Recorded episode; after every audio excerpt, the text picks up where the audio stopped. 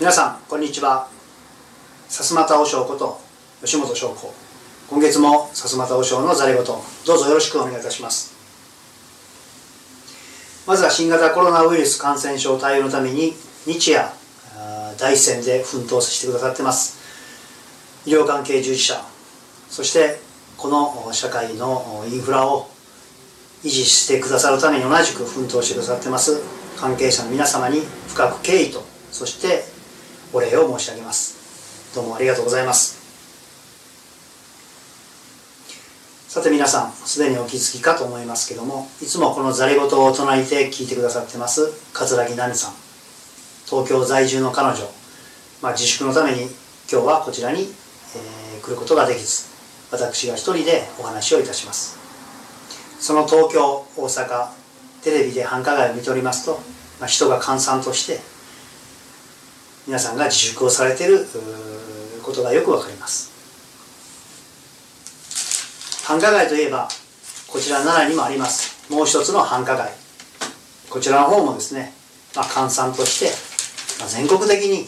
皆さん自粛をされているというお姿がよくよくわかります。自粛をして家にいることが多くなりますと、まあ、先行きの見えない未来のことよりもどちらかというと自分の過去を振り返る傾向にあるのではないでしょうか。私も振り返ってみるんですけども今月で今年実は自衛隊を辞めて10年になります、まあ、その自衛隊を振り返ってみますと、まあ、たくさんの経験とともにですねたくさんの眼蓄ある言葉を耳にしました。今日はその言葉をいくつか紹介をしてですねその中の一つ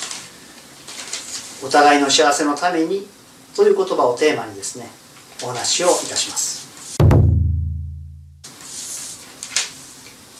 まあ、自衛隊の中で耳にした言葉いくつかあります。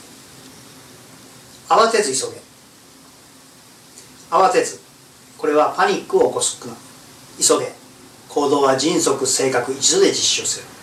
まあ、パニックを起こすことなく行動は迅速正確一度に実施をせよということを、まあ、端的に表した言葉が慌てず急げ、まあ、他には今の状況では皆さん非常にイメージしやすいかと思いますが無理はするな我慢しよう。無理はするな我慢しよう。という言葉があります、まあ、このように、えー、教訓めいたことをですね端的に表現した言葉が多々あるんですけども、まあ、そのうちの一つが先ほど皆さんに紹介いたしましたお互いの幸せのためにという言葉です。この言葉を最初に耳にしたのは新隊員教育隊の教育の中で耳にしました。新隊員教育隊、まあ、自衛隊に入って一番最初に受ける教育訓練です。同期10名と一つの部屋で寝食を共にし、まあ、6ヶ月間教育を受けます。団体生活ですからまあ、いろいろな決まり事があります。中でも特に厳しく指導されたのが貴重品財布などの貴重品の取り扱いです。財布などの貴重品はその辺に置くことなく必ず自分のロッカーに収めてそして施錠鍵をする。このことを非常に厳しく指導されました、まあ、ために、えー、たまにですね、えー、部屋の抜き打ち点検があります、まあ、班長教官が部屋にやってきて点検をします。その時にロッカーに鍵がかかっていない。こういうことを見つかりますと台風と称してですね強風台風が吹き荒れたように部屋中がひっくり返されます。ましてや財布をその辺に置いといてそんなのを見つかったならば反省と称してですね腕立て伏せや鏡跳躍の肉体的なしごきを散々受けます、まあ、このように厳しく指導して最後に必ず言われることが自衛隊においては財布を盗んだやつが悪いけども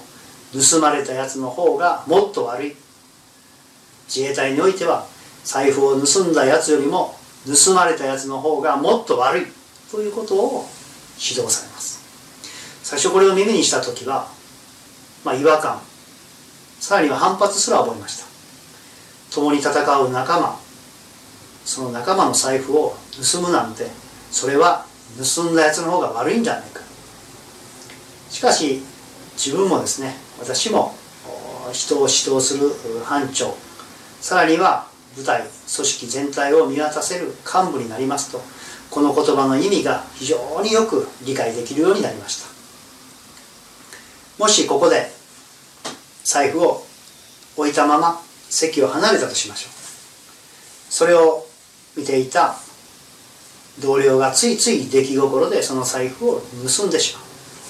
戻ってきた財布の持ち主が財布のないことに気づいて騒ぎ、えー、探しますけどやはりない。やがて上司に報告。上司はもう一度しっかりと探すように指導しますけどもやはり見つからなければこれは犯罪だと判断を犯罪が起きたと判断をしてですね刑務隊自衛隊の、まあ、警察のような組織がありますがこの刑務隊に連絡。連絡を受けた刑務隊が、まあ、捜査を開始する。この時事情聴取あるいは行動を制限をされることが多々あります。そうしますと時間も行動も制約制限をされその部隊は業務が止まり訓練もできずさらに休日の前であったならば、まあ、その休日が取れること休暇が取れることもなくなります。そうしますとその部隊は非常にギスギスとした殺伐とした雰囲気になります。さらに最悪なことはですねその盗んだ隊員が両親の呵責に苛まれて自死自殺を選んでしまう。このような状態になってしまった部隊は幸か不幸かといえばこれは非常に不幸せな状態です。まあ部隊自衛隊人の集団であります。血の通った人の集団であるには善悪物事の善か悪かという視点だけではなくてですね幸か不幸かという視点も非常に大切です。この視点で見た時、えー、不幸な状態にさせないためにはですね罪を犯させない罪を犯させないということも非常に大切になってきます。罪を犯す者人は本来弱いものですからついつい出来心というものも非常に多い。この出来心が起きるか起きないかはそのものの置かれた状態によります。例えばお金に困っている状態であればついつい出来心で盗んでしまうかもしれません。しかし他人から見てですねそのものがそのような状態そして出来心を起こしてしまうしまうような状態にあるかどうかなんていうのは分かりません。だから出来心を起こさせない自分の行為というのが非常に大切になってきます。それが財布などをその辺に置かないということなんです。さらにはもし出来心を起こした隊員がいたとしても実際に犯罪の行為をさせないように物理的にそれを防ぐ行為も必要になってきます。それが施錠鍵をかけるということなんです。他人に罪を犯させないためには出来心を起こさせないということと物理的に犯罪を犯すことがないように処置をする。この2つが大切。それがお互いの幸せのためにという言葉に端的に表現されているのです。このことは自衛隊のみならず一般の社会にあっても通用することだと私は思っております。さらには国と国まあ、特に国防においてもこのお互いの幸せのためにという言葉を念頭に、えー、物事は当てはまるのではないかと。国防はまずは自分の国をしっかりと守るということが基本です。と同時に相手国に自分の国へ攻めさせない侵略をさせないようにする。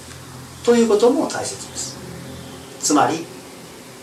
相手にそのような気持ちとそして実際物理的にそういうことを行為をさせないようにするということになります。戦争はお互いが特にその国民はどちらも不幸になります。お互いの幸せのために戦争を防ぐということがとても大切になってきます。今この撮影は4月20日にやっております。えこれが報道放送される時は5月。その時まだまだコロナの状況で世の中がどのようになっているかは分かりません。その状況に、えー、先行きの見えない状況にあってもですね是非皆さんこのお互いの幸せのためにということを念頭に自らの行動や生活を律していただければと思います。最後になりますがこうしてお話をしている間もですね一方で私たちの同胞日本人が北朝鮮によって拉致をされそして今も北朝鮮で、えー、苦しんでいる者がいるということを忘れないでいただきたい、まあ、そのことを申し上げまして、えー、今月のお話といたします。本日はどうもありがとうございました。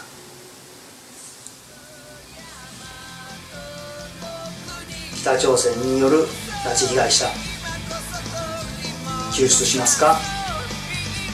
捨てますか？思いを声に声を力に拉致被害者救出に自衛隊の活用を。